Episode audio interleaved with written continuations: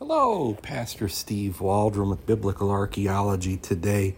So thankful you're here with us. Glad to be your host. And we're going to be looking at Deucalion. Deucalion, the son of Prometheus. This is Greek mythology. But why are we looking at Greek mythology? Because we're looking at the famous flood myth, showing how it parallels, corresponds with the seemingly accurate picture you get in Holy Scripture and how this is clearly uh, mythology. So let's dive in. Thank you for being here. We're in Wikipedia, and it says this. Um, I find it fascinating. Deucalion was married to Pyrrha, and they had three sons. I'm like, uh huh. I remember when I was first reading, I wanted to read the Greek myths a couple years ago and reading this classic edition. I can't remember the lady's name who does it. I did a review on New Life of Albany uh, YouTube account. But, you know, I'm like, this is Noah's flood. it was pretty clear. And a lot of people would say Atlantis is seemingly hearkening back to that as well. But let's take a look at Deucalion.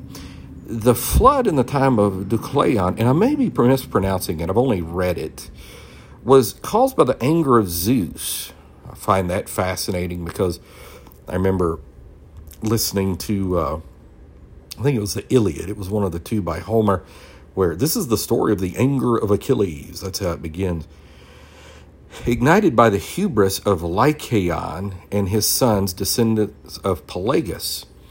According to this story, Lycaon, the king of Arcadia, had sacrificed a boy to Zeus, who, appalled by this offering, decided to put an end to the Bronze Age by unleashing a deluge. During this deluge, the rivers ran in torrents and the sea flooded the coastal plain, engulfing the foothills with spray and washing everything clean. Huh, type of baptism. Deucalion, with the aid of his father Prometheus, was saved from this deluge by building a chest. Hmm, kind of like an ark. Like the biblical Noah the Mesopotamia counterpart Utnapishtim, he uses this device to survive the deluge with his wife Pyrrha. The fullest accounts were provided in Ovid's Metamorphoses, some, somewhere around 1 BC 180, and in the library of Pseudo Apollodorus. Deucalion, who reigned over the region of Phthia, had been forewarned of the flood by his father Prometheus. Deucalion was to build a chest and provision it carefully.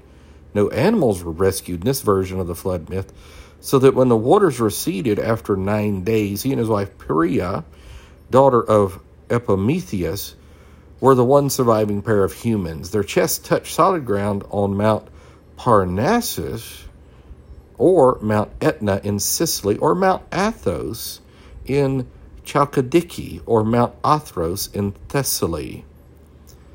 Hyginus mentions the opinion of Hegesias that Deucalion is to be identified with Aquarius, because during his reign, such quantities of water poured from the sky that the great flood resulted.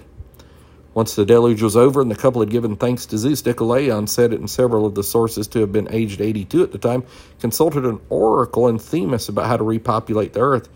He was told to cover your head and throw the bones of your mother behind your shoulder.